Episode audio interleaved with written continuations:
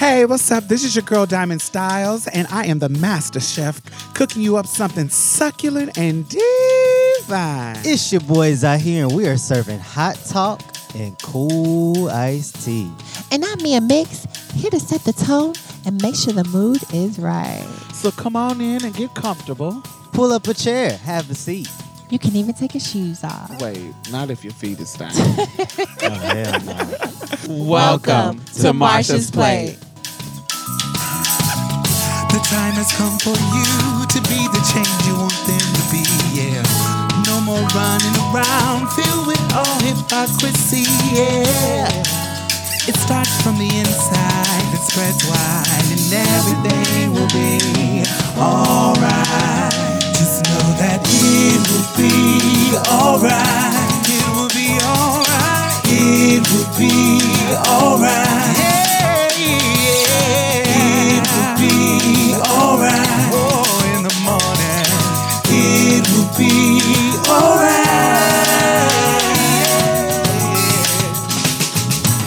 Yo, join the conversation. Hashtag Marsha's Plate.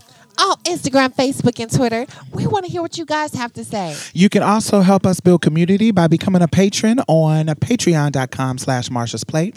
By contributing to this podcast, you help us continue our powerful work to change culture one episode at a time. So let's get started. Hey, what's up, y'all? What's up? Hey. So we will be in um, Austin, Texas. Yes. Um, next week on the we have a show with Tea with Queen and J. Mm-hmm. We will be at South by Southwest. Um, representing for the trans girls and boys. Yes. ready um taking over the baddie brigade is taking over so it will be um t with queen and jay is doing a live show and they are going to have me and a stephanie from bag ladies on as guest. Me and z will be there in the audience having fun and Mm-hmm. contributing. Um and i think hopefully lena will be there too. I think they got lena? is the co-host of um bag ladies with a stephanie. um Sam and Queen will be doing a um a panel discussion with what is her name from Pies and Color? It's like a boy's name, but oh, Barry, Barry from Pies and Color. I was like, I was like, it's a boy's name, I think, from Pies and Color. They will be doing a p- panel on where are the black scents in, you know, in the podcasting world. They love to take our culture and do all of our things, but they love not to sound black. and so they're going to discuss that in a panel. Their panel is before ours. I think theirs is in the morning, and then the T Queen and J live show is at twelve. So if you uh, you got to pass. You need to get some Tea with Queen and J in your life, and some Marsha's Plate, and some Bag Ladies, and some Inner Hoe Uprisings. You need to have all of that in your life at South by mm-hmm. Southwest. We're gonna be the blackest thing there, the blackest events there. so come on, come through. Now, we know that them passes is expensive. True. we know the passes is expensive. So, what we have all done, all the pa- podcasts that are going to be involved in this situation, we are having a meetup in the evening that you can come to for free. Come on, access. Oh, yeah. Wow. come on, you can come down to um God. I'm gonna post the information because I don't know the first name. Something Cantina. It's uh, I can't remember the first name.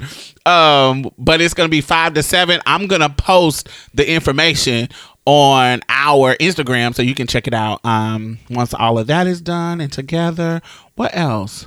Oh, Mia did a guest spot on a podcast this week. Yes, I did. I did do a, a guest spot on a podcast this week. We can definitely put in the link. Yeah, put the link in the bottom. What's the name of the podcast?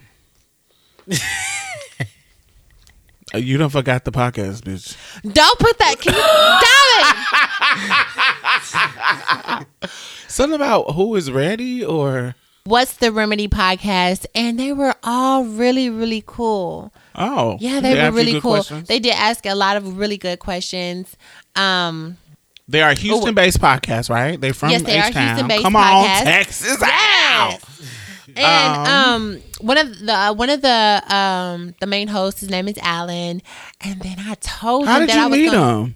Well, they um they seen Alan said he seen me on my sister's page, and he was Gotcha. like, "Oh, okay. Well, let me see what she ha- she has a podcast, so let me see what type of thing we can do." And so they brought me on. They asked some interesting questions, and y'all definitely should go check it out and see what y'all think about it. And the link will be in the bottom.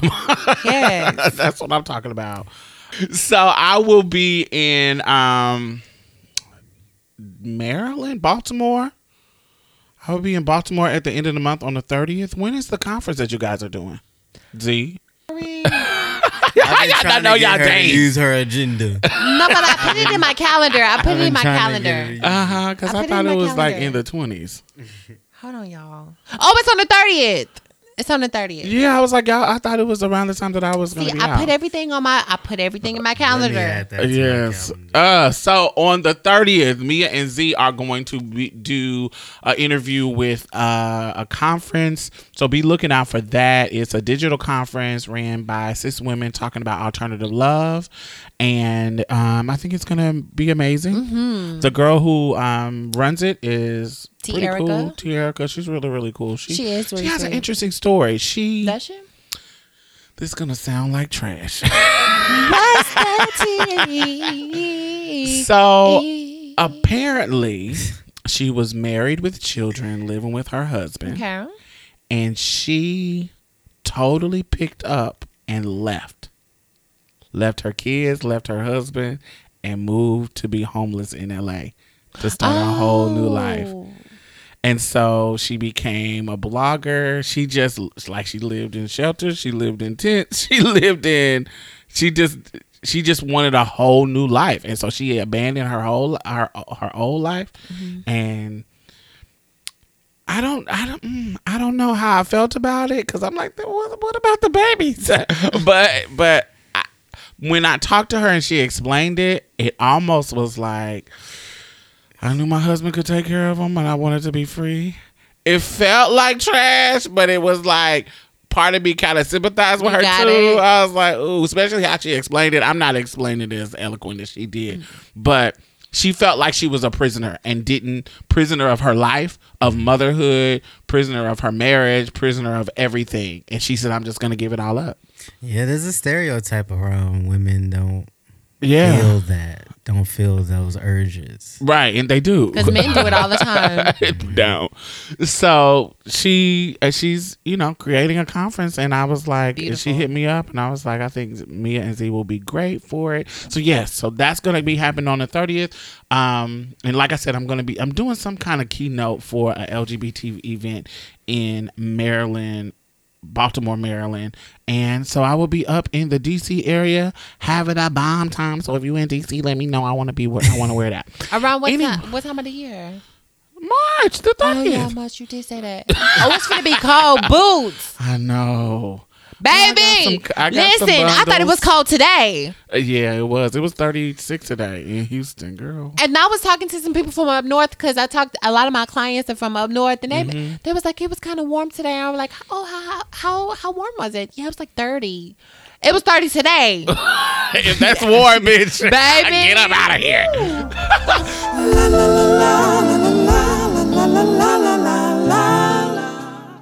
So I got something to tell y'all. If What's y'all don't know, bitch? What's going on? the greatest entertainer of our lifetime is a pedophile. What? oh, R. Kelly. Michael Jackson. Michael Jackson. Ah! I'm sorry. I watched Leaving um, Neverland. Um. Oh, I had sent that to Z too, but that can't be true. Not my good girlfriend. it's It's, proof. girl. It's Not on Diamond. I'm You watched sorry. I believe them. He's he acts he acts childlike. He acted childlike himself. So it's something to me was like mm, I don't know. Did you watch it? And I never watched it, but I pay attention to behavior a lot. Yeah, he like is we- creepy. He it it was textbook pedophilia. Like how he groomed them, how he everything was logical and made sense and yeah, my gut is telling me I believe them boys. I believe them even through when they were lying and they their explanation of why they lied. It was one case to where a boy came up and the father came up and you know made him kind of spe- not made him, but they felt Jordy. comfortable They talk about it. About it. Jordy. Yeah, It's two of the them, dad- actually. And the It's dad Jordy. killed himself. Uh, okay, so that's one of the main two dudes. The one, who, the dad killed himself, but it wasn't about. Oh, um, okay. It wasn't about mol- the molestation part. He killed himself because he felt like he was losing his family to oh. Michael Jackson. Oh, oh wow. He felt like he was losing his family because they moved from Australia to America because he was give he had gave them jobs and positions and stuff. Not the the the family, but the boys, one of the boys, and so. Yo, it just it just it's textbook It's, true. Pedophilia. It's a lot of weirdos in the entertainment industry. People don't want to. and so people was like, "Oh, he didn't have a childhood, and he, and you Mm. know, he just was treating them and having them um play and and do all this fun stuff." No, he didn't have a childhood, but he still was a grown ass man that went through puberty, that had a sexuality. Mm-hmm. He was a grown. This is a grown ass man, so maybe he didn't have a childhood. I didn't have a childhood either, Shit. Shit. And so I made my own fucking childhood. you still a fucking grown man and you people. doing creepy ass shit. Wait, he wait, had wait. He on. had rooms in, child. He had rooms in his house, created in his house that was rooms inside of rooms, hidden rooms that he could molest these children in. Giving you very much What is so. this called? It's called Leaving Neverland. Leaving And there were situations where he had his whole house set up to where he could tell when somebody was coming close to where they were. So they can he would drill them and teach them how to put their clothes on real fast without making noises. he had the money to do all of this. He would send the parents off to these sickening ass trips. And they would spend the night. Even one of the mamas said she was kind of feeling weird about it, but she said so she went up to the door to listen to see what was happening in one of the hotels. And she said this particular time, she just heard them playing. Mm-hmm. It just was like reading books and doing fun little kid stuff. But the boy was telling it at the same time, his side of the story. He was like, Yes, we would do that. We would do the playing, but the playing would lead to him touching my penis, him giving me oral sex, him wanting oral sex from me, him telling me to stand in front of him and spread my booty cheeks open while he masturbates. It is so Detailed. and when you it's not only just detailed it's like everything that they talk about is so logical and makes sense and it just me being a person who know how pedophiles work based on my own experiences and how they try to woo you into these situations through kid stuff through playing games through you know through mm-hmm. being a friend to you and being the fun person Exactly. Yeah. that's what it is. Mm-hmm. and then it'll lead to their hand down your pants to where it feels consensual in a way. it feels consensual in a way Right. and then mm-hmm. you b- create an emotional attachment i remember Mm-hmm. Trigger warning i'm sorry this was yeah well, it's a little, I remember. little too late, baby. We Yeah. we was talking about Mike. So I remember a situation. This and I, and I still even to this day feel like this was consensual. So I and but it was inappropriate because he was an adult mm-hmm. and I was a teenager. Like I was like 14. Mm-hmm. So I would like I was I was a situ I was a person who put myself in situations to be seduced intentionally. I've heard of. I forget what the the term is called. I want to say hypersexuality. I don't know what it's called to where you feel like you can gain a certain power back by being um aggressive in a way by trying to initiate even though you don't want to do it Uh-huh. you try to Yeah. initiate I it to gain power back I can see. I don't think that was my situation. Okay, gotcha. But I I can see that as well. Mm-hmm. What it was was my mind was mature enough to know. Like I, t- bitch, y- y'all know, I told y'all. Me and my friends was sucking each other pieces at four and five. Baby. so it, I've been a sexual being for a long time with peers. Mm-hmm. People would we would touch each other. We would experiment. That's just what I, mm-hmm. what me and my friends did. I know other people didn't do that, but mm-hmm. we we touched each other, and it was peers, not adults. No adult in my preteen years ever touched me in regards to that, but it was me.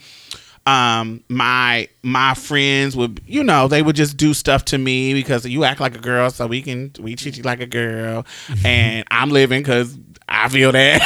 Let's wear it out. You And see so- it, I see it. yeah, let's wear it out. So, But when I got older, because I was conscious of those sexual things and and older men would try to flirt with me, I would flirt back. I wouldn't be like, ooh, be all creepy. I like, ooh, this old man. da, da. Because a dude who I was attracted to, he was 28. And so he was attractive to me. He was fine, muscles, just got out of military and da da da da da. da. Mm-hmm. But me not having the boundaries of knowing this is an older guy, you not the you're not supposed to deal with him like that. Mm-hmm.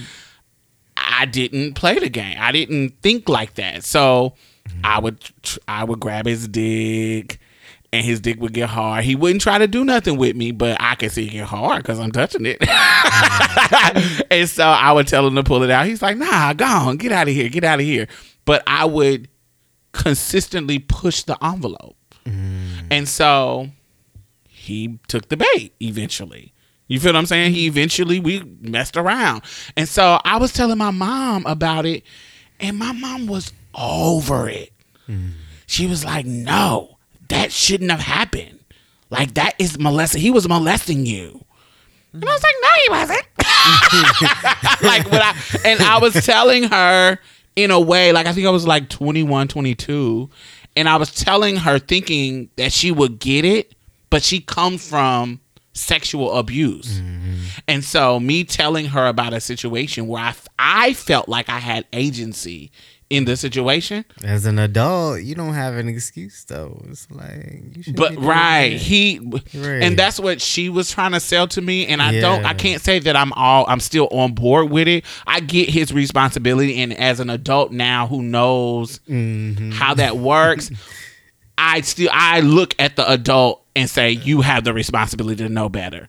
The child, even if they're pursuing or even if they're doing some freaky ass stuff, you supposed to say no. You see what I'm saying? so now that I'm older, I think that. But when I was younger, I was like, he wasn't molesting me. I wanted to do it. Ah, Got you. I wanted to touch his beach. I was touching him. That's how. Like this is what I'm telling my mom. Like I, no, he didn't do anything to me. I kept on.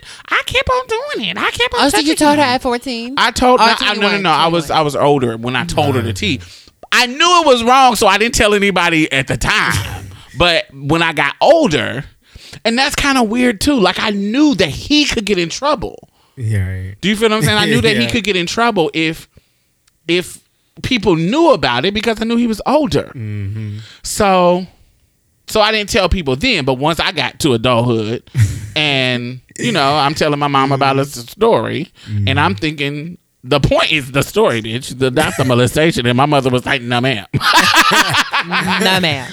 I remember the feeling of other men. So I liked him. Mm-hmm. Okay. So I pursued situations with him, put myself, you know, I would lay on the on the on the couch with my booty up in the air. Just I would do shit like that. So, but I remember because I was a feminine boy child, other predators who I felt I'm not attracted to you.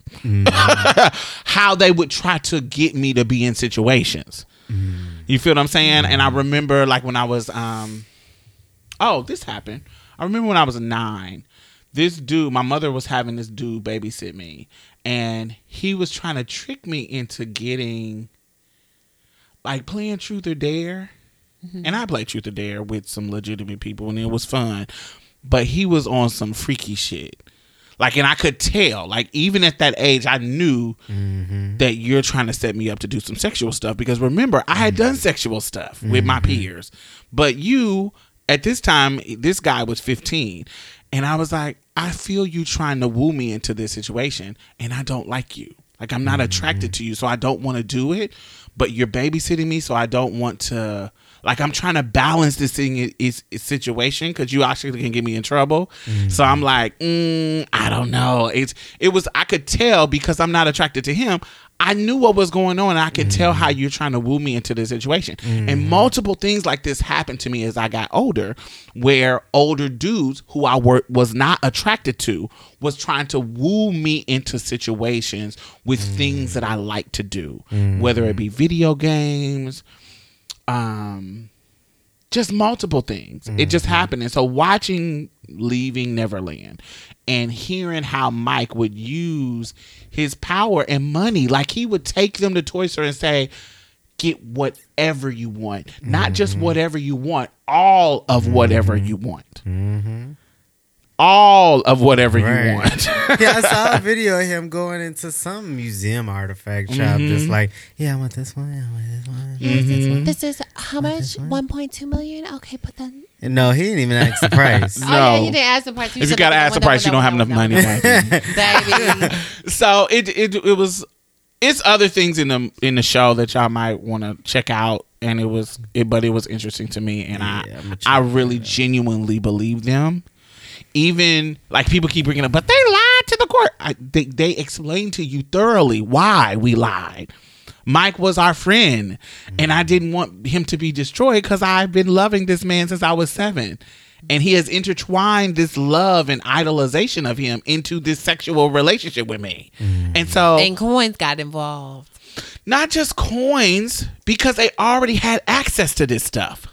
Like he used to take them on trips. Like anything they mm wanted, they could get. mm He was going on tour with them. so it wasn't about just getting coins. It wasn't about that. Like in the you can see how it progressed to something else. Mm-hmm. And how he would use them as pawns to help him when somebody did tell. Mm-hmm. When somebody did come out and tell that he was molesting them, he would use them as pawns to say, "Say I didn't do any of this." Mm. or they're going to destroy me. And you are one of my best friends. And he would manipulate them into being on his side. And each time they would come to his side, no, Mike didn't do this to anyone. He wouldn't hurt anybody. And they're following the protocol to protect him. Mm. But then as they got older, and he started replacing their ass with other little boys. Mm-hmm. It became this jealousy thing. Mm. And then when he got older, they got in other relationships and they were over it and then they it just was so much detail that it I felt like it all filled in the gaps of all the situation. Like it, what's, I just got it. What's weird is like I was kind of researching that. Like I was just going through like a Michael Jackson phase where I was just like kind of like, hmm, I remember this guy was like something special to everybody. So let me get into. It. So I was just watching his video. I really, and, I forgot that you like you don't yeah because so michael jackson is something to you yeah, but not it's not like but my mom comes from that era she's 60 years old god so. i'm getting old i mean i i listened that. to michael jackson when i was little i used to yeah. i wanted to be the the when when that little video, the little boy that was in the little jacket and mm-hmm. they was in their little Macaulay crew and they Culkin. was battling the other crew. Like Ma- just bad, trying to moonwalk yeah. everywhere. Macaulay Culkin. Is that? I don't know what his name. Was. He was. was one of them. Macaulay Culkin was one of the boys. One of the little boys. Oh. Not one of the boys that was in the. He was in there, but he wouldn't. He was one of the one that would testify in Mike's behalf oh, for oh, he, Mike. Oh, oh, okay, okay, okay. Yeah, yeah. I was about to say I didn't remember he said that he did it. Yeah, yeah really he was, but he talked in. He talked on the cases saying that gotcha. you know Mike didn't molest him. There's a few of them that was like, no, he never did it, and then there was a few of them that no, he did, and then these two were the ones that are now saying, yeah, he did. We were lying back then when we said he didn't. Wait, Macaulay Culkin? Macaulay Culkin consistently said no. Okay, okay. So he's never said yeah, he did. Yeah, he never said it. I need mm-hmm. to watch it. I'm gonna check it out. Yeah, so it was two boys who did, two boys who went on his side that said he didn't at first, but now they're older. They're like, yeah, you did, bro. and then Macaulay is it never happened. Mm-hmm. Um. Anyway, I just kind of know. He didn't. Maybe he pick and chose. Yeah, pick and chose booty hoes. maybe because he sorry. knew Macaulay had like a big spotlight already. I think that's an important point. Um, Macaulay Culkin and the two people that are defending him now that this the documentary that came out is Corey Feldman and Macaulay Culkin, and these two already had they weren't introduced to Michael Jackson because Michael Jackson was their idol and they idolized him. They were introduced because they already had careers. They were already stars and Michael's brand was kids at the time. And we we see why.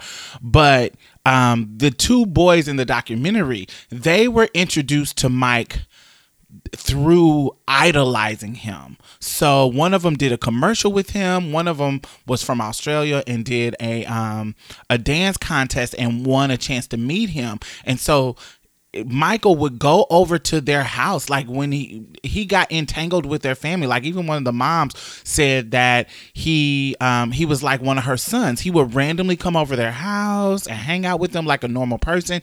And I felt like in my mind he was weaponizing his emotionality. He was weaponizing his um his his uh people feel like being a star is lonely and so he was using that belief um, oh i'm so lonely i don't have any real friends everybody's trying to be get me for my money and da da da da da. He you he weaponized that the pity for that situation to entangle himself into their family and all the while while um, turning their child against them. Turning listening to him and the kids would listen to conversation with the parents and he would use the parents arguments um, to turn the children away from their parents to help him create a better bond with them. It was all diabolically diabolically um manipulative. And it just it all and they all had the, my thing is how all of their stories and the mo to all of their stories was just all together. Even the ones who were not in cahoots with this documentary the four the two not the, it's four in total but the two kids who actually the charges was brought up on him. One he settled out of court. We all know that settling out of court to me is an admission of guilt. Not necessarily but uh, i feel it is. And then the um the other one he was acquitted on i guess on that case where the where these two boys was um the witnesses for him. So, one thing that I kind of want to point out is how these people act like why they always talk about this about the time limit. This is why I wait to 20 years and blah blah blah blah blah blah blah. But the thing about it is, first of all, when you start getting molested that young, when you start getting molested when you are pre-teens, like seven, eight, all that time, you, especially somebody manipulating you in, into thinking that this is like normal activity and this is some type of love and this is some type of y'all special bond, you actually don't know that this is um, molestation. You don't know, and so you. It takes not only does it takes time for you to realize that you this is you are you were being abused, you were being molested. It also takes time to admit it. It also takes time to talk about it. It also takes time to process. And because this happened so young, these people are now in their 20s, 30s, da da da da, and now they're coming clean it, it's not because oh I want some coins because the coins is out the window. James um, Safechuck never never was pursuing coins and um, Wade the court already told him he can't do no coins because he had already lied and said that that didn't happen. So coins aren't involved. They're just telling the story now. So it was like, uh, I don't know. It just feels. Yeah, y'all need to watch it because yeah, it's I'm a really detailed. Watch it. It's two parts. It's the part one and part two. Okay. Um, oh, they give you very R. Kelly tease. No, not not that many parts. Maybe he had six parts. But it for me, it did the same thing that R. Kelly did. Um, the surviving R. Kelly did for me. It it filled the gaps. Filled the gaps. Everything that I felt like my intuition like, hmm. has been telling me. Mm. Like there's certain things that I was like, you know, I'm a Michael Jackson fan, not like a Uber fan, but you know, Michael Jackson is a part of culture and my life in a positive way when it comes to his music. Like when Bad mm-hmm. came out, I mean, I knew every dance step. Like, and there's multiple people who I know like this. So Mike is the consummate entertainer. He was the the yeah. one. He was the standard. He won if you're not so doing that, yeah, awards. I mean, yeah. yeah. So did I want to believe it? Mm. No, I didn't want to believe it. I'm like, no, they're trying to get his money. but as I keep looking and like mm, I remember some of this shit that people used to do. Like I remember some of these tactics that they're talking that they're describing, and then seeing the two different type of personalities of both of the dudes and how one was more um, in love even kind of more effeminate, and this one is a little bit more masculine, but still kind of in love. How he did something more with his career and this one went some in another direction how they both dealt with it in two different ways one stayed loyal a little bit longer and one did not mm. didn't want to tell anybody one told their mom immediately and one told their mom even years later um, mm. well not immediately but um, told both when they told their moms was it at a different time stage mm. in their relationship with mike so mm. uh, it just was crazy. It was crazy. So definitely watch that if y'all mm-hmm. haven't watched it. Um, yes, so check it out. Check it out.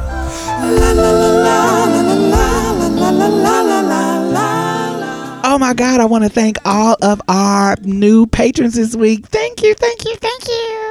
Yay, yay, yay, yay. So, not only are you helping to sustain this particular podcast, you know, I also donate to other podcasts, I donate to other organizations. I have my finger on the pulse of the community. And I know a lot of grassroots organizations that are doing great work out here. So you're not only helping to sustain us, you're helping to sustain other people in a community. Because I put my money where my mouth is. You know, that's just the kind of bitch I am. Community is fuck. so thank you. I really, really appreciate you. And if you have not become a patron, why have you not? You can donate as low as a dollar a month. It doesn't matter. Anything helps. Please. Do I have to play Sarah McLachlan and show you puppies? Like, what do I have to do? Do I have to do resort to what the white people do to get you to give them money? Alrighty. Anyway, thank y'all. And the Patreon and PayPal link is at the bottom. Back to the show. So let's talk about bullying. Oh.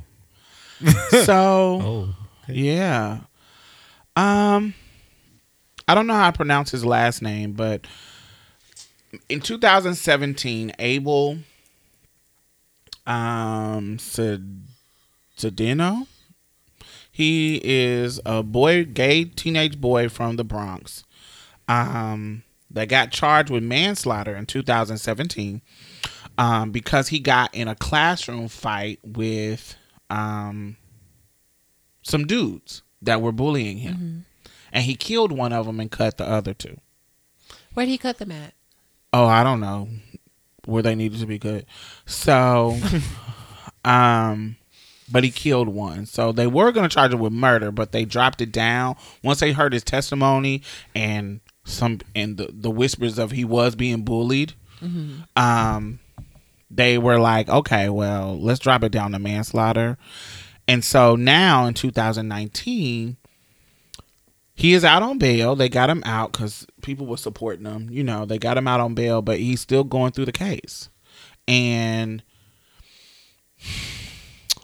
there are people who are the his defense is trying to get witnesses that don't want to participate. They subpoenaed a lot of people who were in the classroom when it happened and they didn't show up. Don't you get in trouble for that? I thought so too, but I'm not really for sure. It was I'm not really for sure, but I thought so too. But I don't know how it's going to work out. But I didn't want to talk about I didn't want to talk about the details of the case in regards to, in regards to that. But I I want to talk about our experiences with bullying and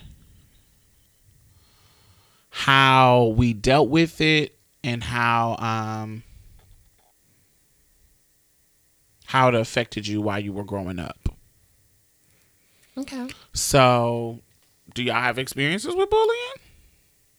Well, first off, I want to say that it's kind of off topic. First, I want to say that I saw that a trans woman was subpoenaed and they used her dead name first they used her her name that she uses now, and then her legal name now, and then they said formerly known as dead name, oh. and they oh. subpoenaed her, and I thought that was weird.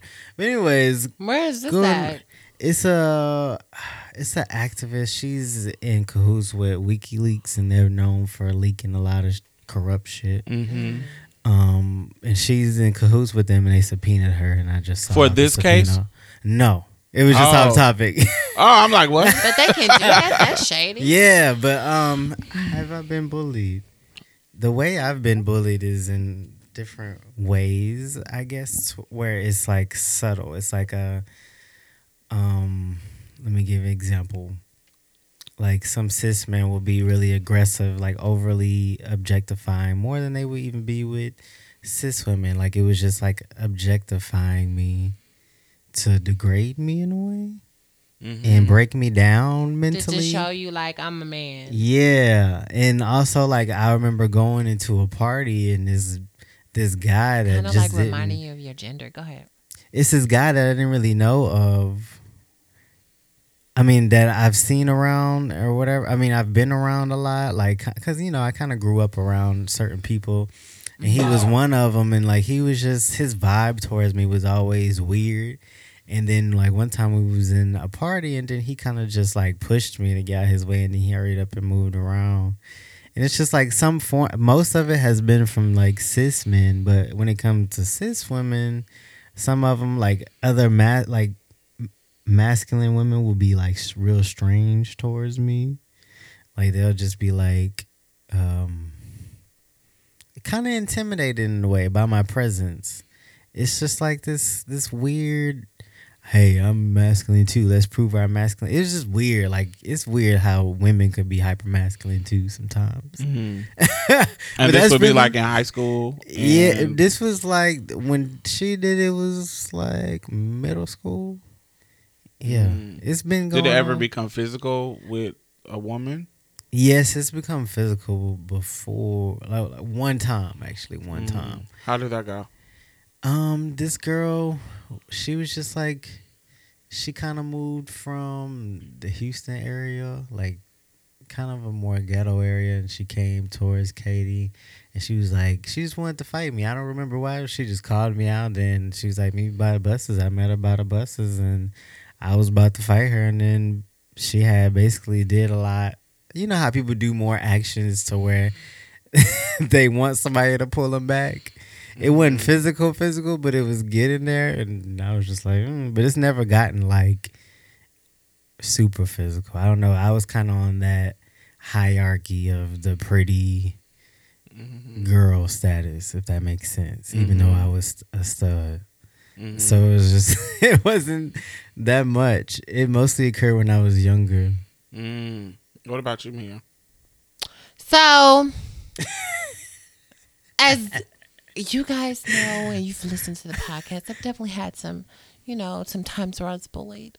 Um, I was bullied when I was younger. I was bullied. Um, some of the inter- I, I thought about all the times I was bullied. And then I was like, how am I going to present this to you guys? I really thought about it. So I'm just going to give you kind of a, a rough draft of me being bullied from when I was younger. so it started in elementary. It seemed like it was a group of fucking kids that would chase me home after school because I would walk home from school, me and my sister. And so it, was, it just seemed like I remember running from school a lot and a group of kids chasing us. And this continued until, like, I changed schools and this still happened. And that's how bad they were in Waco, Texas. And so when I got in heights, when I got in middle school, I I didn't want to play um, football, but they said I had to be in football in order to to run track because I always loved to run. But y'all, I never finished. I never finished um, athletics. I always changed my periods because I just couldn't. I just couldn't take being yelled at in my face. I feel like I was being targeted because I was the water boy. So that was my way. No, listen, Wow. listen. That was my way of being in football because I didn't have to play it. I could just be like, okay, bitch. If I got to be in football, then bitch, here's your water.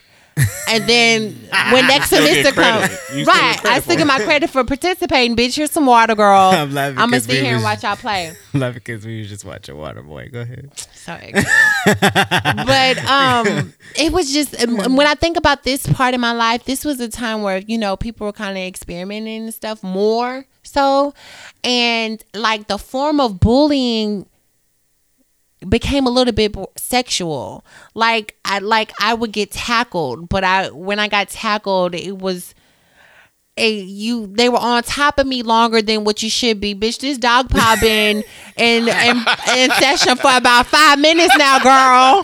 How long is this dog paw gonna be? And why am I the only one at the bottom? Oh. Every time we do the dog paw, bitch, you happen to find your way above me. And then there were times where I would be with specific guys and they would they would be sexual but try to bully me at the same time. I remember. Let me give you some e- examples. Like I remember one time, um, I had to come inside the locker room because everybody was outside playing football, and I think I had to use the restroom. And I went inside the locker room, and there was this guy who followed me in there. And I used the restroom, and he was using the restroom. And by the time I'm done, I look up, and he's in the doorway with his pants dropped below, his knees, waving his dingling in the in the air like, "Hey!" And I'm like, I'm kind of like confused what to do in this situation because then you be, he used to try to like rough me up when we we was around the like around other people. I almost said around the other guys. I almost call myself a guy. Lord, mm-hmm. when we would be around other people, and it was just like those weird, awkward, sexual type of things where I knew you wouldn't do that to somebody that, Wasn't film like me. yeah. I, So th- I remember situations like that too. There, it seems almost like there with how men. In, at this particular age, there is a waxing and waning, waning of violence and sexuality. Mm-hmm. Like they mm-hmm. haven't learned how to control their emotions or the chemicals going on through their body they don't know how to express it. and, and express it. So how they express it to you can wane from violence to sexuality. It would be. I mm-hmm. remember I would be in the back of a, a of an activity bus we had at our school after school. If there was after school activities, we had an activity bus that took everybody home, and there was only three. So it was the east side, it was the south side, and it was the west side. So wherever you lived in the city, that's where the bus you got on. So for me, I would be in the back knowing because all the I live on the east. I, I actually live on the south, so because they end up moving, it's like the southeast, so they end up moving me to have to go on the east side bus, and the east side bus is like the ghetto hood bus where all the ghetto niggas is. And I remember just like that situation, they would be teasing me but being sexual at the same time. So So it oh, wouldn't seem like it wouldn't. they were I don't being know, gay. and they're all, but Or they quote, are unquote. like one dude to sit in my seat and say and pull his dick out. You know you want to look, and they would be laughing. Like Mm-hmm. it's like it's funny, and will grab my hand and put on it, put his hand on it, and this is in front of the other dudes, and they laughing. You know you gay. You know you gay. Look, look. What? You know you gay. You dress like a girl, so you know you want. You know you want to see this dick, and it's like eight other niggas What the Kiki. fuck? who would kikiing on the bus, and they would be and in the hallway. They're they're fagging you down. So or they'll catch you somewhere by yourself. They're fagging you down in front of everybody, but they catch you by yourself, and they're trying to show you they dick. It or just- that or they're grinding up on you Uh-huh. and all this extra shit. I remember. But in front of everyone, it's like it's it's completely different. It it was really really weird. Like I remember there was when I was in middle school, there was this boy who would like kiss me on the cheek, but the way he would do it, he would be like, "I know you fruity or you some you gay and look at this and kiss me on my neck and my cheek in front of everybody, and everybody would kiki about it." But I'm thinking to myself, "Bitch, you kind of low key like this." Yeah. like you're getting kind of getting your life, bitch. Yeah. Because he low key tried to give me his number at one point. It kind of confused me, and it kind of that's when the bulb came on. I was like, oh no, bitch, mm-hmm. you're not bullying me, girl. But this I'm trying to get you a piece. But this how I know they so good at it by camouflaging it because I never caught it. Mm-hmm. You've never seen people like we it. were talking about this in the um, other podcast. How they But they separate boys and girls, so y'all wouldn't catch it. They wouldn't do it around the uh-huh. girls. It wouldn't be around the girls. Mm-hmm. When it the- would when for the- me. Not for me. With the when the girls were around, it was a total. It's, it was more. Evil. Yeah, it was more the violent negative. Ugh, mm-hmm. don't bring that faggot shit over here and trying to show out in front of them. It would it wasn't the sexual stuff mm-hmm. because the girls would cloud it out. Oh, y'all gay too. They would say They would shit like clock that. it. They would say stuff if it's like that. Mm-hmm. But usually the stuff that happened to me because at my school. I'm from. They you were really conservative good at hiding it. They were. We were separate. We were segregated from the girls. Um, and I do remember my school thinking about you being a water boy just to pass the class. I remember me and my friend Mario, my best friend Mario, we would sit on the bleachers and we would we were going to fail because we it was gym class was the first period and we is not about to get into these fucking sports. We are we gay as fuck and we ain't about to do this shit. And the and the teacher pulled us into the office and was like, "Look, I'll give y'all a D if y'all pick up all the equipment when the class is over every day." And we was like, "Oh, sickening." Bitch, that's what they gave they made a leeway. He wasn't rude. He knew, girl. These is the girls. The girl. Why not finna come in and play? yeah, because we don't want to fail you, and we don't we don't want you to have to take this class over again. and so that's what we would do every day. Pull if they play Pooch. basketball, we would pooch and get the balls when it was over. if it was the um football, we would pooch and get any of the little the shoulder pads or whatever the shit they were. And anything that we did, we would have to clean up after. and we did it and got our D. And he actually gave us a C. Oh, cute. Because once we once consistent. once we did it, it started kind of being fun. like, okay, bitch, it's time to go pick up the stuff, girl. Yeah, it was kind of cute. It's because it was other little stuff involved. It was kind of cute. Um, did you ever feel like um you were being bullied by any of cis girls? Um, Because that happened to me all the time. I don't. Not Maybe- as much as the dude. I maybe I can't just rem. I because It I mean I'm pretty dudes. sure it was some girls, but I just know that they knew that I would. Like if you tried me, if we twirled, you wouldn't win. So I think they only Mm. took it so far. Oh, no. If that makes sense. Like I, you. The girls tried me. I'm, try, I'm really trying to think. They wasn't tried me. fierce for me. Oh, that was the girls. I fought more. No, I fought more dudes, but I, no, no, no. I fought more dudes in high school, but I found more chicks in elementary and junior high. I can see that. Yeah, in elementary and junior high, baby. I can see that. I remember this chick named Cassandra Williams. that Wow. she. So I'm sitting. Every little thing that I did annoyed her. Every if I if how I colored, Why you how gotta color I- that way? How, how I anything. I mean the littlest thing to trigger her, she was fagging you. That is Are you so fucking? You're a faggot. That is gross. She would. Uh, I remember this one time we were in different seats.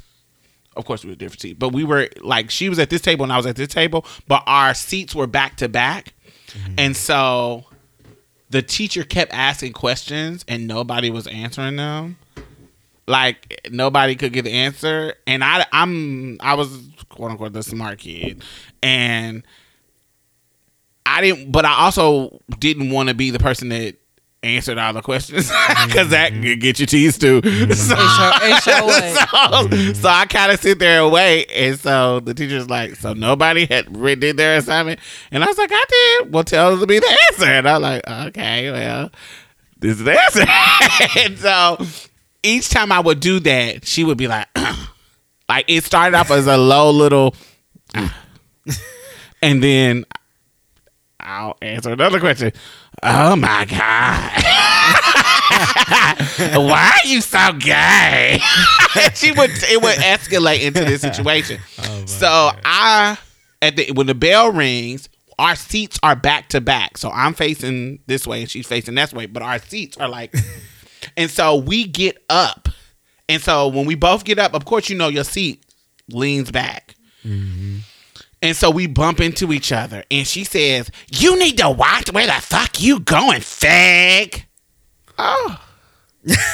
now she had already called me so many fags and da da da. da. It was just that one. That one, that one, it ju- that was the one. and I had lit into her so quickly,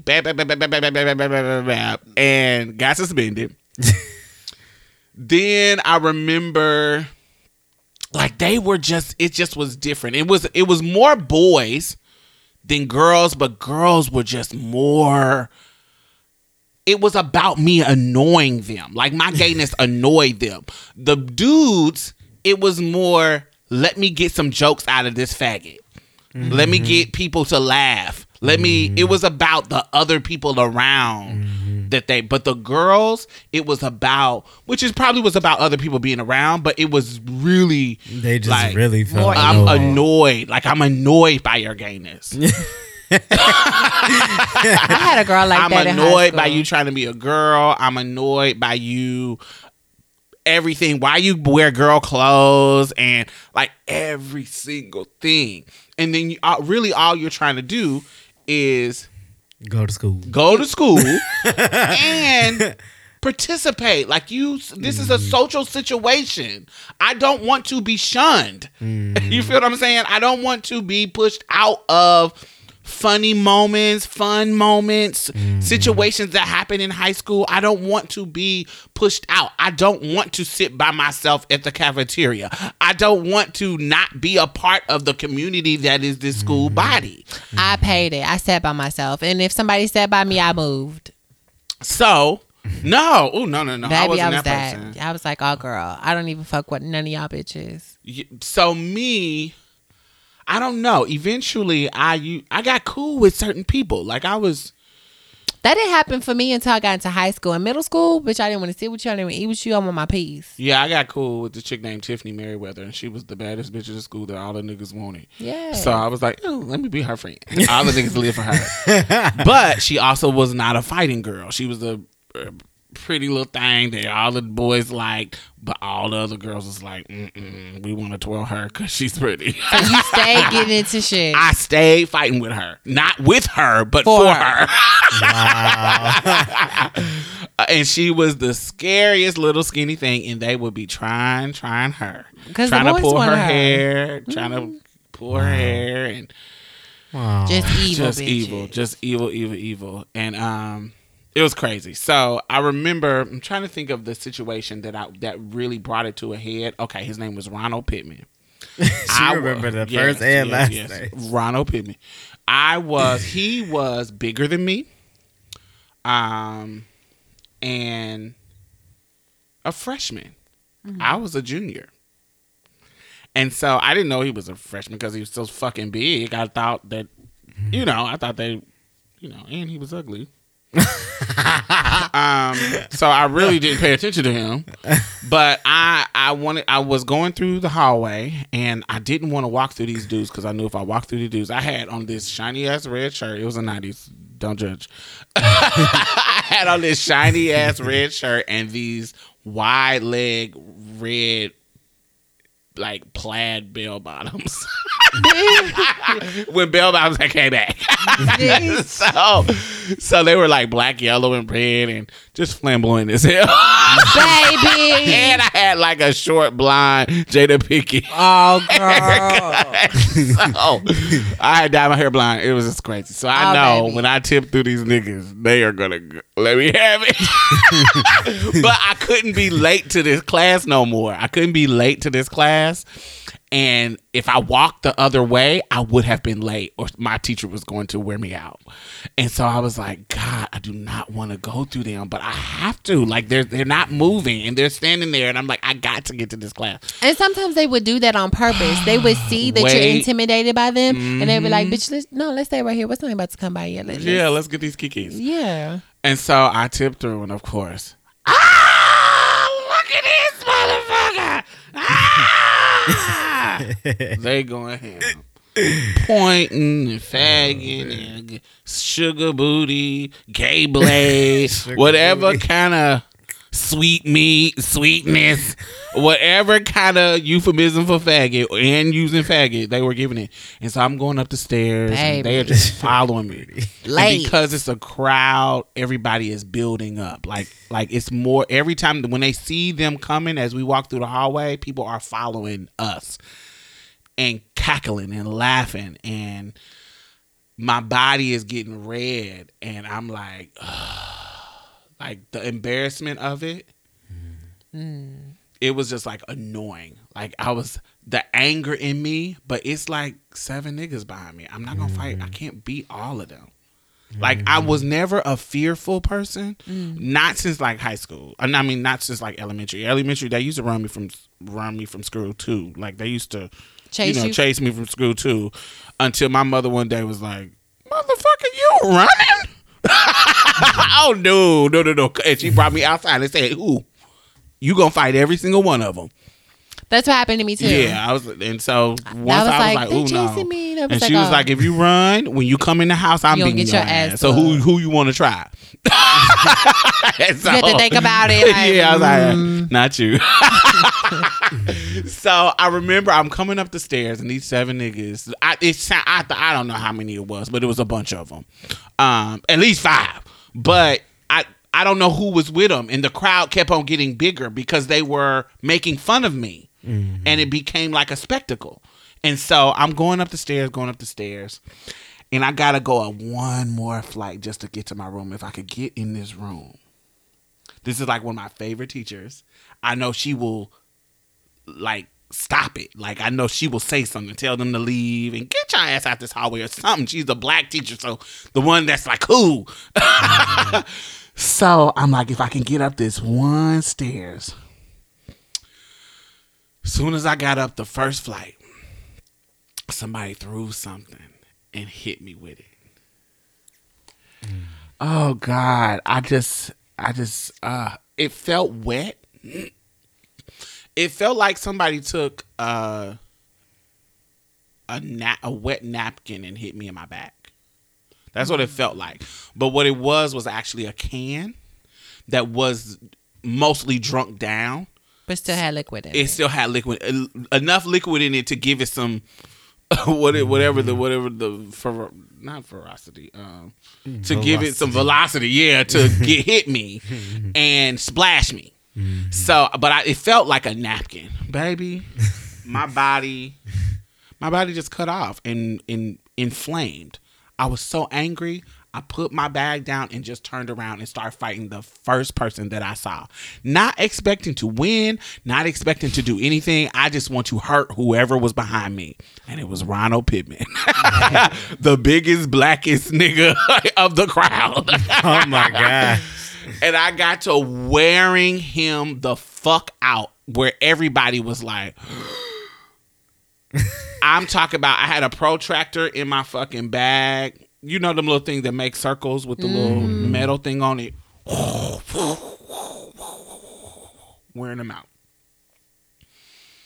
Everybody's like, damn. Like everybody is not no more laughing.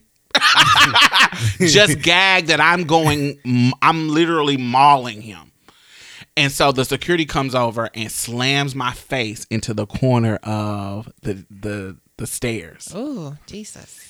So this whole side of my face was swole. My eye didn't black, but this kind of split right here. And and when I when they got both Oh, both you of still us got up, the scar. It's yeah, actually do. right here. I do. it it when when the dude um when they when the they picked us up, everybody was so gagged. Everybody was like, "Damn, Ronnie, that motherfucker fucked you up." so these niggas that was following with you to tease me, they didn't help you. Well, which I'm glad. They looked at you. They just looked at you get twirled. And this now that I beat your ass in front of all these people, we're walking past and they are making fun of you. I wonder how he's doing right now. So you months later, months later, he saw me in the hallway and and gave me this weird, awkward ass apology. Really strange, really strange. He was like, That was I, mature. I was just trying. I, he, he said he was just he shouldn't have did that and da da da da. And I was like, Goodbye. goodbye. Like literally, okay. You did it. And I tipped right on out, but it was really weird and awkward. And I hadn't seen him uh, as I, in our adulthood, but I moved from Indiana, so whatever. But it taught. I don't know. It just it's like this mentality that I feel like ev- people don't know how far they can push you, and then Before when it's you, just that. and and then when it goes too far, like I've been expelled for stabbing people in school. I got kicked out of middle school because I stabbed a chick because she was fagging me down, and I got mm-hmm. expelled. Luckily, like this guy, like Abel, bringing it back to that, like him, luckily she didn't die mm-hmm. Because I could be in prison right now. Everybody has their limit, but like when you feel like, especially when you're a victim and you're LBGT and you got people that are older you older than you still dismissing you in general, it almost makes you feel hopeless. Like, okay, I'm telling people stuff is happening to me and they're paying it. So Uh, let me you talk about the it- adults. Yeah. And because there were, I do remember there being adults that paid it when stuff would happen And laugh. They would be laughing too. And so it makes you feel like, okay, well, bitch, I'm just gonna take it into my own hands. When the next time they try it, I'm just gonna make an Mm-hmm. Or you go and complain, and then they'll say, "Well, maybe you shouldn't be just like a girl." Like they turn it Mm-hmm. into a moment to try to get you to conform to cis heteronorm- heteronormativity, and I'm like, "This is not what I'm here for." Like I need, I should be able to be free to be myself without being bullied, and I'm here to tell you that I'm being bullied, and you're trying to use this as a moment to fucking change me. Get the fuck out of here! You're not helping. And so when I go twirl somebody, stab them in their fucking neck, Y'all want to act like I'm the crazy one when I did everything that I was supposed to do to tell to get you motherfuckers to intervene and stop this. Yeah, I personally feel like the schooling systems could do better as far as everybody. Like every like I've seen a lot of different people get bullied before my eyes. Multiple people. It wasn't just the gay folks. Yeah, it was the yeah. It was Asian just- folks. Or it's just nerdy like folks. They kinda Nerdy, just fat girls. Under, they sweep it under the rug. Mm-hmm. Yeah. people in who were just general. different. Mm-hmm. Any form of difference. If you had like a mm-hmm. disability, they still got Yeah. you together. If mm. they in my got, school, I- I- it wasn't in my school. It wasn't like that. yeah, they They was didn't fuck with the disabled they was ones. late. They was late. Not That like not not like. How can I explain it? If they knew you was special, like if you could still function. Like you still kind of Yeah, like the- passed a little bit, but you you was still special. They would get you together, but I guess I could say that. Yeah. I I, I Not do agree. bad, Yeah, I do agree with y'all because I got. I got, I, I got wrote up and um I remember getting written up and expelled and I was the one who got beat up Mm, because yeah. my mom was telling me not to fight anybody in school and I just let somebody beat me up and um you got suspended. yeah, I got suspended and I got punishment too. But I told them I didn't get in, like I didn't retaliate. He basically Just kept hitting me. beat my motherfucking ass. And I didn't do anything because I thought I was gonna get in trouble. Yeah. But I still fucking got in trouble. Deanna Elizabeth, call your baby. no, man. It only took one time. Yeah, my mama said, the hands. You won't get in trouble when you get home. I will come up to that school and go off. and that's what she did. Anytime I got suspended for anything like that, my mother would come up and be like, no. Y'all know my child is getting bullied, and I'm not gonna let these badass kids that y'all can't keep control over fuck with my child. Y'all know what's going on. I see the paperwork. I see what she comes and tells me. Mm-hmm. So not she wouldn't be saying no she, but but she know I see what's going on. No, my mm-hmm. child is not gonna be one of these ones. Mm-hmm. Y'all not gonna play with her. So I remember um I don't know. I think that with the disabled kids in my school, it was a because teasing the disabled was you're trash. Like everybody thought you're trash for Yeah. teasing the disabled. Mm-hmm. So the teacher, there was a certain level of the teachers coming and saying, "Y'all need to stop." This is like if they were doing any kind of laughing or joking about the disabled, the teachers or somebody, even the student, other students, be like, "That's not funny." Like they would, there would be a certain level of Of care, protection. a protection around them. Mm-hmm. Whereas because I was the queer person, this is seen as something wrong. So this is almost what you deserve. And it's so there was normalized. there it's right. If the, the lack of protection was kind of like, well, you shouldn't be wearing makeup. Mm-hmm. Well, you shouldn't be wearing girl clothes. Because it is out of dress code. Well, you are femme. This is not what boys are supposed to wear. That's You're not really what out boys of dress supposed to do. code. But since you want to do that, then you you cause it on your own. Exactly. And it seemed like the the lesbian girls, the ones that were a little bit more masculine, mm-hmm. like they didn't get teased about their style of dress, and we know why that is. It's okay for a girl to be a little bit more masculine, a tomboy. It was kind of cool, mm. but their it, from what I saw, now I'm not a lesbian. I don't know the inner workings of how that works, but what I saw and how what how, how they engaged, there was more like silent treatment mm. when it comes to the cis girls and the lesbian, the people who were rumored to be lesbian, Yeah. they would be denying it. But It is. the cis girls was silent, like it, it wouldn't be violent like the dudes would be. But it would be like, oh You no, I don't want to talk to her. I heard she was a dyke. Mm-mm, we're not talking to her. It's like a like a silent ignoring of the lesbian. yeah. Is that true? Mm-hmm. Like um. Yeah. it's. Like you, like you, like it's it's like not. I don't want to say they didn't exist because the girl that I knew, her name was Trina.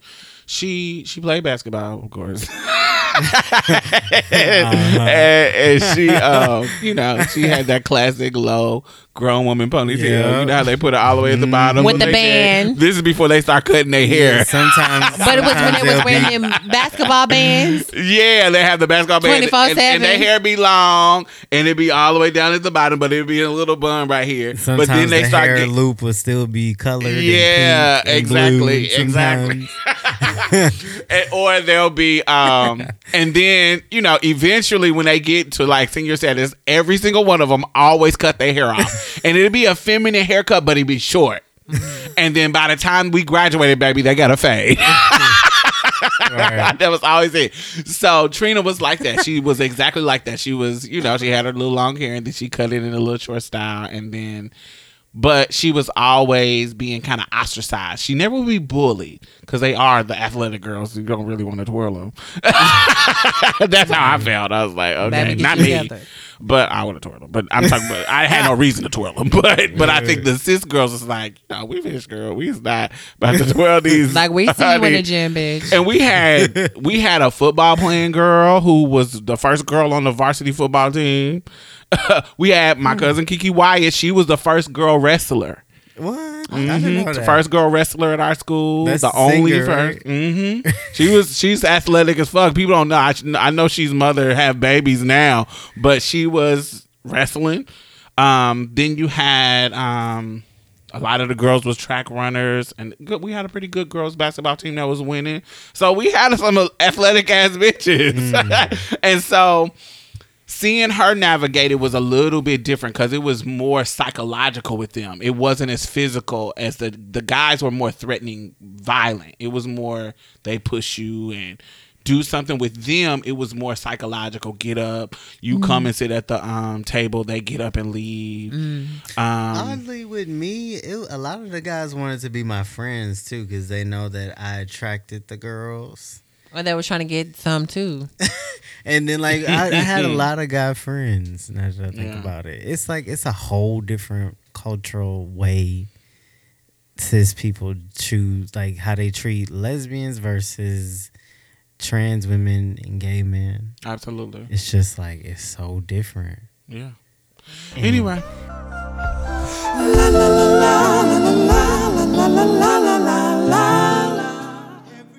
basically, I just want to talk about the segregation that goes on in the community um, that I feel like kind of stops us from moving forward. Because we talk about things cis people can do for us, but what can we do for ourselves too? You know, I kind of have that mentality right now. Like, you know, I'm trying to get deeper into activism. I feel like I, I could better my work more than this. So, me, it was like a cultural shock coming into, especially meeting Mia, because she's one of the people that introduced me to um, ballroom and the the language and different terms. And she's like, "Hey, this is your culture too," and I'd be like, "Oh, y'all, blah blah blah blah." She'd be like, "No, this is your culture too," and I'd be like, "Hmm, you're right," but I never really was brought up like that mm-hmm. because I come from the lesbian community. right. And down south, you say in the East Coast, it's more integrated as far Up as the north. balls. Up north. Well, Ain't no both. both. Well, No. it, the, I was talking about specifically the ball scene. Ballroom. So Got they you. participate in the ball scene a little bit more than when you come to the South. When it comes to ball you. culture and in the ball scene, you know, you got the trans man, you got the lesbian, the walking realness and walking or whatever. You got you got it. They participate, but in the Mm-hmm. South, it's more of the trans, the femme queens, and the butch queens. Um, so That's what I mean in the ball scene, but I think Mm-hmm. it's segregated up there too. Really, it's just like a whole different. Like Marquise Wilson, for instance, he did a documentary. I forget what it was called. Aggressors, You're right, AGs, IG, AGs. right. Yeah. Even, even I'm sure that he has some type of um, uh, integration. Not really, because he dealt with trans women, right? Before, didn't he? I'm not for sure. I think so. I think he did.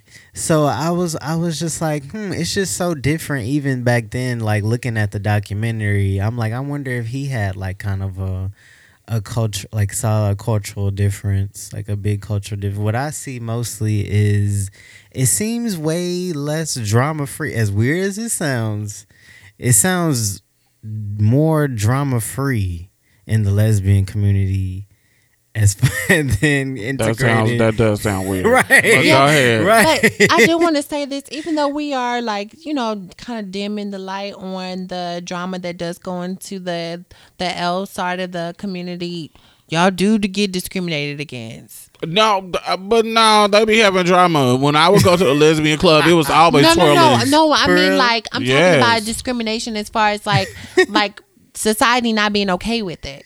Oh yeah, it's just Yeah, a different yeah. Mm-hmm. level. It's not totally non-existent. Um, there's a different level of severity that lesbians go through, but and it and it depends on how how masculine or center. If they look more cis, they probably not going through that much. Mm-hmm. But if they look more masculine, of course they're going to go through a little bit more discrimination than the ones that are you know lipstick dykes. Mm-hmm. Um, but yeah, they be having their dramas. Every time I go to the, the lesbian club, they be having dramas too. Like, like fucking each other girlfriends and fighting and relationship woes and it was always shit. Yeah, going- it's always with them. something like a, a girl, somebody dealing with somebody else. Oh, Girl. yeah, it That's was about the- always that. But it's like that th- with the Butch Queens too. Uh, maybe it's just I don't know. It just seems so dramatic You on know, this the, side. the Butch Queens will be giving it. yeah, yeah, the- but that's what I'm saying. I don't think it's different. I think it may be different a little bit, but there be some mess going on. I, well, who do you feel like is more confrontational though? I feel like, yeah, I feel like Butch Queens are more confrontational. Like, like I don't feel like to the- you or to each other? to each other. More confrontational. So you feel- like they're very unbothered. They display how they feel very dramatically, whereas it be um just whatever, like their movement, just how however they feel at that moment is going to be very dramatic, depending on what type of. I'm not going to say all gay men are dramatic because that's not the. This is not true. We do have some gay men who mm-hmm. are not as dramatic, but I'm saying in the scene. I just want to clarify that, and just in case we do have some gay listen, some gay cis men who do listen, I want to clarify. Of course that. we do. Yes, right. So I don't want to clarify that. I know that not all gay men are um, flamboyant, but most are very expressive. And, and if they don't care for you, bitch, you're gonna know it like right at the as soon as they feel it. yeah. It's I know been a lot of people like that. Like even Mia introducing me to her friends and stuff. Like I don't even know how to interact. And what's interesting is is like gay men have always been they always gravitated towards me. I don't know if that's like I don't know. It's like it's not hard for studs and gay men to get along. I see. So mm. it's always I don't know. yeah, I can see why they're not after the same thing. Right. The studs want pussy and the gay men want dick, so it ain't never, it ain't never no clash. It's like okay, hey boo. they would flirt with me a lot, but it's like as far as her friends and stuff, like them seeing me as a guy, like having to deal with her friend's boyfriend being attracted to me or just and like him treating me some type of way. And it's just like it's just weird. I'm not used to it. It's just like I'm not even caring what's going on right now. Like why can't we be cool like when I was in the old L community? Oh, it's just like I don't get it. do you? well, think you didn't represent. You didn't present yourself as a a, boy. a man. True, true, but it's just it's just I don't know, like it's just I don't know, it's just weird to me still. It's like a cultural shock. Do you think that it's, learn a lot. it's kind of like Democrats? Like you know how Democrats got all these sectors of people who are on the left, like the black folks, the lesbians, no, no, the black folks, the white girls, the you know the feminist white girls, the black women, the all these different sectors with different agendas, but we all are on the left, but we just have different priorities, and Mm-hmm. it kind of sometimes can stifle the movement in going to one direction. Do you think Mm-hmm. that the segregation in our LGBT community stifles the movement? Yes, because a lot of uh, that's this is the thing. LG, the L and G and B are mostly. I'm not going to say mostly cis people, but They usually are. yeah, nonetheless. well, yeah, not the B. My bad. And well, no. Okay, Yeah. yeah, mostly, yeah. For the most part, they're cis people. So, So it's you- almost you like think- they treat us like not treat us, but it's almost like they have their this attitude that we're better than you. Like we're living this way. We're just we're deciding to be queer. Like we're just but you're just queer and you just warped and blah blah blah and they don't have a lot of knowledge on us as well. So on top of that, in a way they oppress us in a different way. A lot of the time from what I've seen um because like for instance here's an example. I was on facebook and somebody messaged me i'm guessing it was just uh, messaged me about testosterone just asking me very personal questions. And i treated them like anybody else. Like this is kind of personal. I didn't answer right when you wanted me to answer. I'm trying to think of a way to say the reply in a respectful way and then like i go on their you know their timeline to see what type of person i'm talking to and they're like oh all these stu- all these dykes and trans men getting penetrated it ain't gonna be no more people that's tight something like that something that was just real toxic and i just was like okay unfriend and no Weird. uh-uh. So it's just like little stuff like this. Like a lot of them just like even the lesbians see trans men as women still. Like they mm-hmm. just like, oh, you're just trying to flip the switch and just take testosterone to be something you're not. Like we all women, we all masculine. It's like that. It that's what com- that's that double edged sword of the knowledge that they think they know. If that makes sense. Mm-hmm. I mean, a lot of gay men feel the same way. Right, exactly. So it's just like it seems like instead of it going the opposite direction as far as like our visibility as it should go, it's like where do we go wrong almost? I don't know. I feel. Have you ever been in a situation where a person, a part of the LGBT community, is treating you like an alien? Yeah. Like, like they have Yes. no knowledge. That's always strange to me. Like, you know, you get the normal. Oh, hi, girl, you look sickening. Da, da, da, da, da. Like they know you. Um, but there's been situations where You've come across some people, people that the like almost like I've never met a trans person Mm-hmm. and this is strange to me. And almost like when you come into a cis situation a cisgender situation and they're like this is strange. Like if you walk in a cis church and they know your T and they're like mm. It, I, I would be in situations where they would be treating me like that particularly lesbians um where I'm like you're a lesbian. Like, how do you not know that we? You've never been around a trans person. Well, Like, not it- even that. Not even if you don't know. How the fuck do you treat me like another? Yeah, you- like a uh, like you're Like, how do you literally other treating me? me like like like I'm this strange alien thing, Mm-hmm. and it was kind of weird to me. Like I've been in a lot of situations like that where um they or they will. It's a couple of things when I get in, in, in situations with lesbians where they will fag me down. Like they will be like, "Hi, honey, you look fierce," and da- da- da- da- da- da. like they'll turn their gayness like all the way up, like they're gay, Their gay male, femininity. they're no, no, no, they're gay Flamboyancy. male, oh. flamboyant personality, whatever they that think they that feel like they can relate to you in some type of And way. so they will give you that. They will. Oh. it's like when It like white people give you the black scent, they'll give you the mm-hmm. eh, the the gay scent, the g- gay accent or whatever, and they they use all the linguals. Oh Or like yes, how honey. white people be doing. Oh yes, like- yeah. The same. It's the same. I'm the way black people do do the same thing. Yeah, Yeah. and so Like, I use my uh, interview voice all the time. it's like it's real weird and it's kind of strange to me because Yeah. I'd be like, I don't know, I don't know how to make that. Um, I just look at them like. What was What really you the doing? culture shock for me though is when I went to Pride and it was predominantly lesbians. Uh huh. And it was just like the looks, The gagging. I don't know what the fuck is going on here. it was just like, oh my god. But we were you was making a bold statement. You didn't have your shirt topless. I on. So was, like I I, mean, they was kind of gagging at the same time. You real too, because one one girl was you walked past three girls and they was like, "No, that's a nigga." No, that's a yeah, that's a nigga. And then we walked past some people and they was like, "Oh, both of them are trans." Like some people got it, some people didn't. I should have just pulled my it's titties just out so we could have no, been. we going to Pride Tipless. in 2019. Topless together. We going to Pride Topless in 2019. trannies. we don't know what's going on. It was just like, goddamn. Yeah, Because I'm so LGBT community oriented to where I want to know about every type of different patterns that's going on. But you have to. Un- but what I have, what I I think to myself sometimes some some people it, it doesn't matter what community you in you are in you can still be ignorant to the things that go on in your community That's true. Yeah, because there's always a sense because cis het cis heteronormativity is the standard.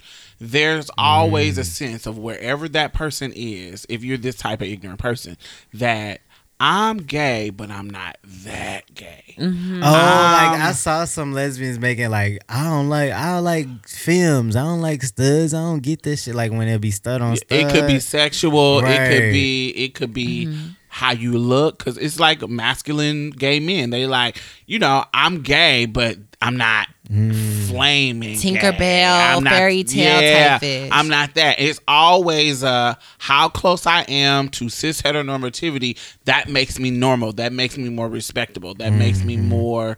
Um, it's kind of just like that's why people, Integrated. It's it's just like when we talk about whiteness. people hate when you make that parallel between race and Man, um, sexuality, big but it's it's way. like you know if the closer you are to that fucking cis heteronormative, whether it be your look, whether it be your sexuality, whether it be how you perform your sexuality, whether it be any of that, however you- closer you are to cisgender, it gives you a cer- certain level of social Privilege? capita privilege is in social mm-hmm. capital to say I am more normal than you, mm-hmm. so I deserve either more respect or you know, I can treat I can other you and I, I feel can more other you, I feel better I see trans men doing that towards Yeah. lesbians too. Yes. It's crazy. I see that a lot. absolutely how so. Like some, it's like some will be like using derogatory. Like I don't think dyke is really derogatory. A lot of lesbian women have like, But the context, that. the context Yeah. you're using it. Oh, these dykes out here thinking da da da da da. da. Yeah, Right. Yeah. Just Uh-huh. the just the language they choose, like the hyper masculine language. A lot of people choose. right. To And you use. and and if you're in the culture, you know that's coded to mean to be disrespectful and shade. Right. So I see that too.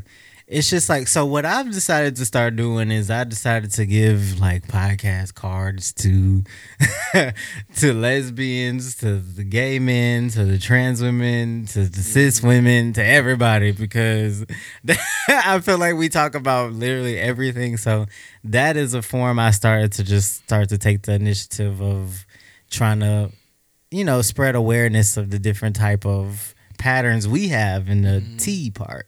So it's just like And how we view them. And yeah, how we think about them. and yeah, how we um navigate spaces with them. right. Yeah. Interesting. I just I just think that everybody can be more educated about the world around them, no matter what community you're in. Yeah.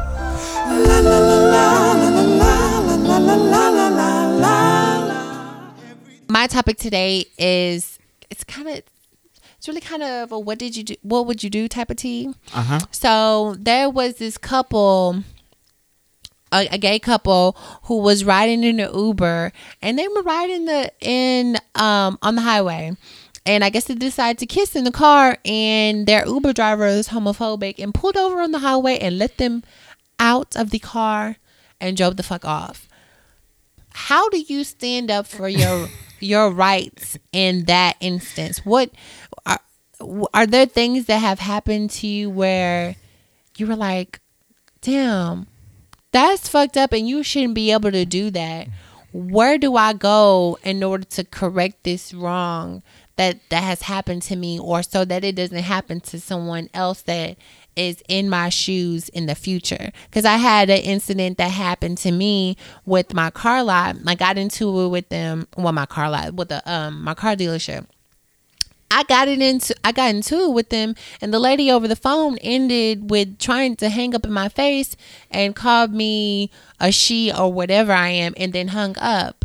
And I was like, damn, like you shouldn't be able to get away with saying some shit like that to me. Mm-hmm. Where can what can I do to make sure that this doesn't happen to somebody else that's trans mm-hmm. so that you can't you can't harm other people and you're in a line of business sometimes you got to accept that sometimes culture hasn't changed enough to for us to have enough power to change the mm-hmm. situation right then.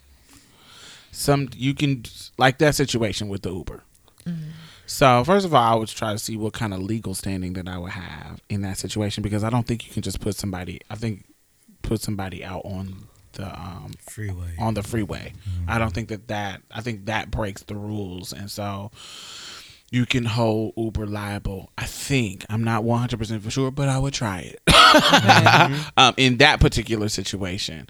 Um, in your situation with the phone call, some people get will try to get off some disrespect because they know you have no power in that situation. You can call, you can make a complaint. They're just gonna say, "Oh, send her an email. I did call, make a complaint, and they yeah. said, "I'm sorry. Yeah, I'm sorry that happened to it. you." I'm sorry. I was like, "Bitch, what you mean? You're sorry that happened to me?" Okay, so I want to go up there now and throw fucking ice with juice in it all over your fucking face and desk and your whole mm. area. And then what? Thirsty. And what? and then what about the person? Is the person who gonna be there when you go up there to do that? The person who hung up on you? How would you right. know? So if I, I'm gonna make a blank trip, or when I do do it, is it gonna put me in jail? Or what yeah. consequences is gonna happen? How mm-hmm. can I benefit from this? No, it's just gonna make it even worse for the next person that's like me.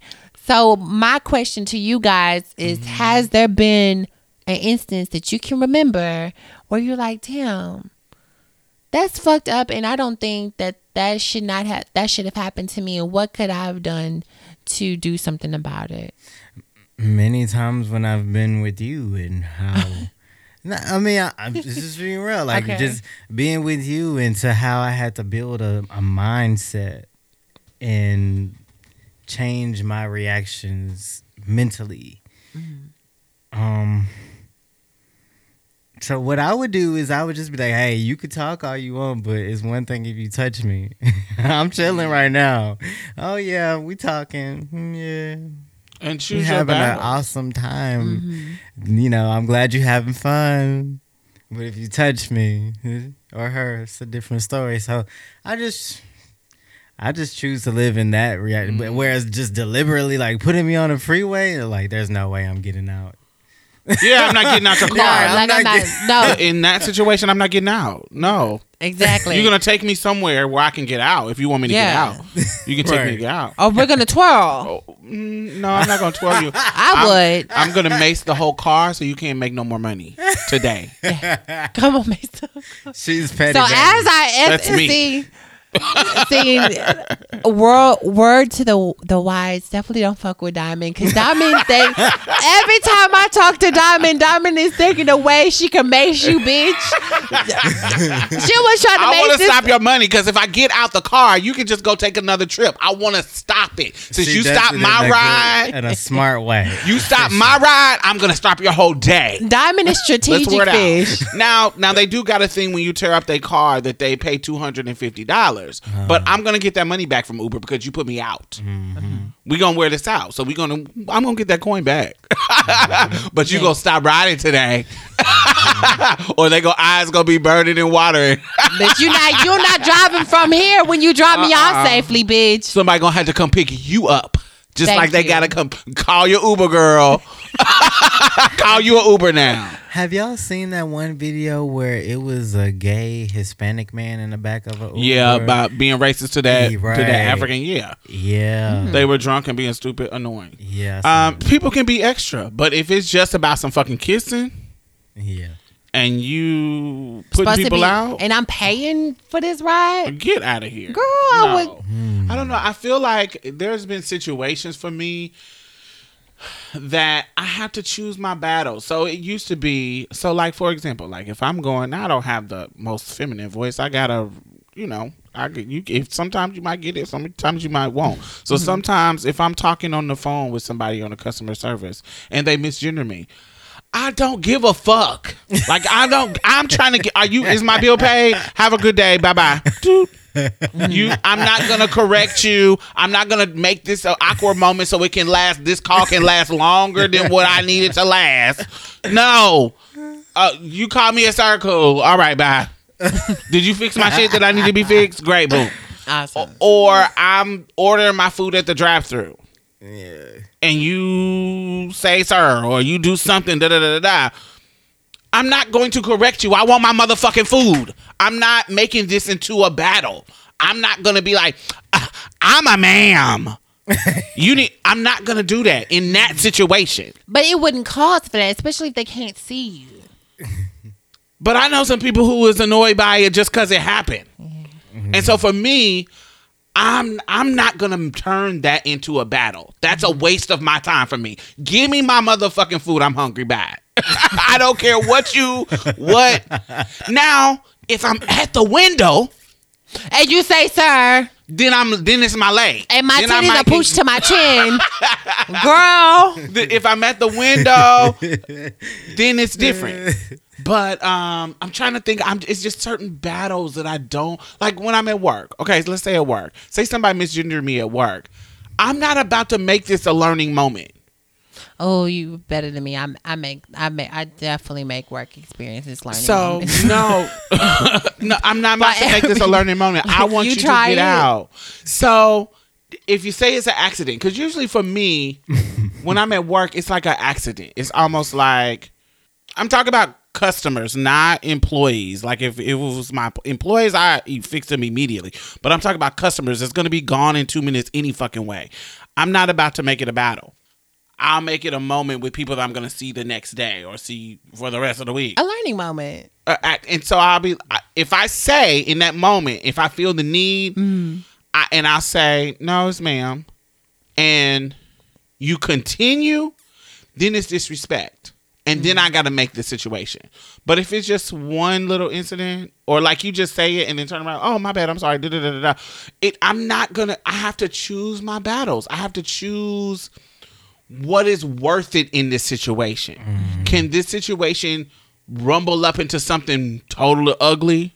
Mm-hmm. Sometimes somebody can misgender you, and you be by you correcting them, it clocks it clocks you in front of everybody. But if you would just let it alone, let it alone, nobody would have thought. But because you pointed it out, oh, it turned into something. Right. It's so many situations that it's like, mm, this ain't worth it right now for me. And so I choose not to make it a situation. Um, my thing is, it's about the level of disrespect. Is it, and I, you can tell when a motherfucker misgender you on accident, and you can tell when it's a person who is ignorant, Mm-hmm. and you can tell when it's meant to be disrespectful.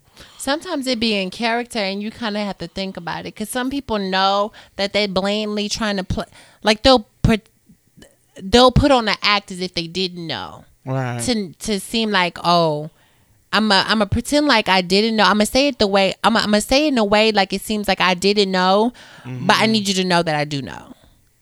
And but I, don't want to say it in that yourself. way so as you that you don't yourself. try to confront me. As long as you correct yourself, I don't care. Mm. you can like, whatever yo. If you know, you could know for a fact that is a trans woman. Mm-hmm. and long as you, when I correct you, and you don't continue to misgender me, I don't care. However you want to feel it, how it, whatever your situation, your attitude, whatever. If I correct you and you fix it, I'm not gonna think nothing else. I'm gonna move on. But if you mm-hmm. continue, that's when it gets disrespectful for me. Um, and certain situation. I'm trying to think of a situation that doesn't have to do with misgendering that happens. Um, I was thinking of an instance. yeah, it's what? Um, I was actually at the Baskin Robbins in Rice Village, and it. wa- I, I thought I was tripping. It was this girl that worked there, I had on a muscle shirt, and I think I didn't have on a binder that day. And she was like, she said girl, but I was just like, hmm, maybe I'm tripping. and then, Mm-hmm. and then, because this was kind of recent, and um, because I haven't been like clocked my whole transition. It's only been like three. three- Unclockable realness. You get the room. It's been like three three years and eight months. No since clock. testosterone, which is a short amount of time. I was waiting for it to happen. All day, Yes. 24 7. Go ahead. Extra, right. extra, right, extra. And it, was this, it. and it was this girl, and then like she was like, "Oh, girl," and she did it again, and I was like, hmm, I just kind of just paid it because I. It wasn't until after I was like, "Wow, I just got she clocked. clocked me." yeah, Boom, ba-doom. I was like, "Oh, whatever." Just kept eating my ice cream. Thank you. This ice cream good. yeah, right. She was nice. I mean, too. She was still Yeah. nice, even though she was like. but what "Girl, if oh, she thought you was a butch queen? Oh, I don't know. Oh, that Yeah. could be too. But why would she think that? Who knows? Who knows? Why would you think you was a girl, bitch? I don't know. Uh, because I'm, I, I wasn't, I, I was being quiet. So that what don't would mean make she her don't think became- you a butch queen. Yeah, right. you don't know what she thought. That's weird. I've but I never can heard see of that. you never know. I don't know. I'm trying to think of a situation where I felt like I couldn't do anything. I wish I would have sat down and thought this mm-hmm. because I've never been in a situation where somebody like put me out. I have been in a weird ass situation with an Uber driver where he was asking me about my marriage and why I wasn't married and got to having this weird ass conversations about Having American babies women and stuff. about American women and why we don't get married and just real patriarchal weird ass shit. Like, I, why are you having this conversation with me? like, it was so weird. Um, and like, like really trying to give me a moral lesson about womanhood. And it was weird. It was really strange. And What I was their know- ethnicity? Um, some Middle Eastern motherfucker. And so it was strange as fuck. But I'm trying to think of a situation. I would I would expect that. I would be like, mm, okay. Yeah. Like I, I expect no shade, but just because of their culture, I expect for them. To, the car.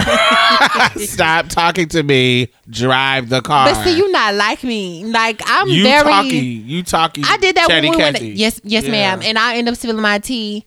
By the end of the car ride, so you could gag. And Mia is chatty Cathy, and she will. spill her Hell, tea. man. I almost did that with all of us She in the car. She will get real personal. Mm-hmm. How you put your tampon in? Ah! nah. How you tuck your balls? How you took your balls. It's just it just gets real extra. And I I don't I don't you know, I with strangers, I'm real No, thank you. We're not talking. Don't talk to me. Play the music. Don't ask me a million questions. I really hate for Uber drivers to be really, really talky, talky, talky, talky. But it's so part of their customer service. They be trying to give you excellent five star review customer service. I'm gonna, as long as you give me there fast and safe, I'm gonna give you a five star. I don't give no. You either get a one or a five with me. It's not Oh, no it's in not between. no half. It's no half. It is one or five. If you get me there fast and quick, uh, I, and you get five. I, it's you can't ruin a Without five. conversation. Without conversation, with conversation. Only way you cannot give get a five from me is if you are. I'm gonna see if you Um, gonna name it. Go ahead. When you ask me to give you directions, the whole No. ride. When you don't say I can't eat in your fucking ride? car, Oh yeah, but no, no, no. Now my new thing is if you say I can't eat in your car, I end the trip. oh cute, Yeah, I end the trip. Cute. So Do they bye-bye. gag? Yeah. I was like, oh, you can't accommodate me. I'm gonna cancel the trip. and they gag. you can't accommodate me. And usually they say, oh, don't worry about it. Just don't spill none in my car. I was like, thanks. I know. I'm not gonna spill anything. And if mm. I did, you get two hundred and fifty dollars from my account. Mm-hmm. You know that. But anyway, for cleaning fees. but I don't know. I've never been in a situation like that where it was like uh, somebody directly discriminating against me in regards to recent, like back in the day, you know, bathroom shit, um, putting me out of clubs, Um. It could be anything. It didn't have to be recent. Oh yeah. Oh, shit. I had this lady that asked thing. me to give her directions the whole ride. I would say like, just, oh you know That don't annoy me. I actually prefer that Really? because the GPS be fucking up. If I just tell you, Where to go? and get there quick. yeah. It was just annoying because like we would pass up the exit and it, it just kept. It felt like we was stomping on the brakes every five seconds. Mm. It was Oh, yeah, just. a Yeah, you need to speak lot. to me when you're in the car. if you don't say nothing and you just drive, I feel like you don't. You didn't want to come pick me up today. Oh, So, yeah, bitch, I because you need a Chatty half- Cathy. You need a Chatty Cathy. to I be- need a good girlfriend on the way. Wow. Bitch, like bitch, chat chit chat me and let me know about your lifestyle. How did you do you like mm. Ubering? Yeah, no. I do not like small talk. It's annoying. Now, if we're gonna have big talk, no, that's sickening. I do you I do live for a person who can have a little bit of big talk. Like if we you wanna talk about politics, you wanna talk about race, you wanna talk about gender, I'll if you got a brain to do it and we go there, oh, this is about to be my love. Let's wear it out. I do do that. But if you on some Oh, I went to this restaurant before. Do you like Have you been there? How's the weather? Yeah, shit like that. Oh no, I'm good. I I, don't will like give you the either. driest, quickest talk. I'm fine. I don't like that. But that. see, the small talk leads to the big talk. I only do that at work. No, Oh, no, I'm just don't no. Big talk, no talk. It- Five if star, it one started star. big, Five star I'll go big. home. Like- Usually they'll start it out. They'll be like, "Hey, what you think about Trump doing this right now?" Yes, big talk. Yes, get to the meat and potatoes. And don't let no fucking gospel be preaching on the on the on the radio. I'm reading your religion. Ah. I'm reading it. I'm I'm I'm pulling out scriptures on you to dispute what he has to say. They're giving you a one. They're giving you I a don't one. care. I'm- That's fine. That's fine with me. That gonna stop me from taking the Uber I'm taking a Lyft. A Lyft. you can try it if you want to. Different company. I hear Lyft is better though. I live for Lyft. Lyft is better. She's Yeah, I cheaper too. She's cheaper too. Oh, I didn't know that. Anyway, what is I don't know. I can't think of a situation, Mia. I but I know I choose my battles when and I strategic. I if I'm in the moment and angry and it's not a physical thing, I immediately go into how can I make this situation worse for the person that's doing this to me. Mm-hmm. And so, like in that situation, if I was the, I always keep Mace in my purse. if I was the, if I was being put out on the highway, first of all, I wouldn't have got out. So number one, So if you're not getting out the car. I'm not getting out the car. Man, please leave. You either gonna have to twirl me out, and then that's gonna be a whole situation, which it- I'm gonna here for that, or, or I'm gonna mace it up in that situation. So I don't know. It just it's really circumstantial. Like I can't tell you what I would do in in every situation, but it's gonna be strategic. It's gonna be anything that leads me to some coins. I'm gonna try to sue you. I'm gonna try to I'm gonna try to do something if it's if I have the power to do it the right way. But if mm. it's if if I don't have the power to do it the right way, like your situation with the phone thing, sometimes I'll just pay it and not let it go mm. because it doesn't. It, it's more drama and more effort for me to try to do something than to just let it go. And Yeah, or the consequences that come behind it. Yes, exactly. Mm-hmm. Some of it can be too draining to be like, man, I'm just gonna toot my nose up, girl. Mm. Not in a, a snort coke type type of way. For What? for you, girl. I wonder how you go to coke, bitch. Ma, I just you know the girls. I done heard that that that terminology. Like the girls was tooting their nose. I heard that a long time ago. I was like, wait a minute, you know, I don't want you to think that, girl. Like I'm taking a little break to toot some, snort some coke. Like no, No.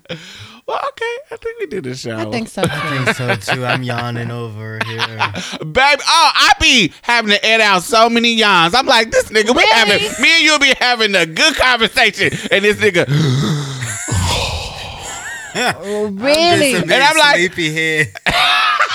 This I'm like, my this nigga is bedtime. yawning. He yawned like three times. Baby. With- the other day, I was like, I got to cut a damn yawn out. and we was getting it. I'll be tired. well, all right, y'all. Make sure y'all check out the links in the bottom of what's the podcast called.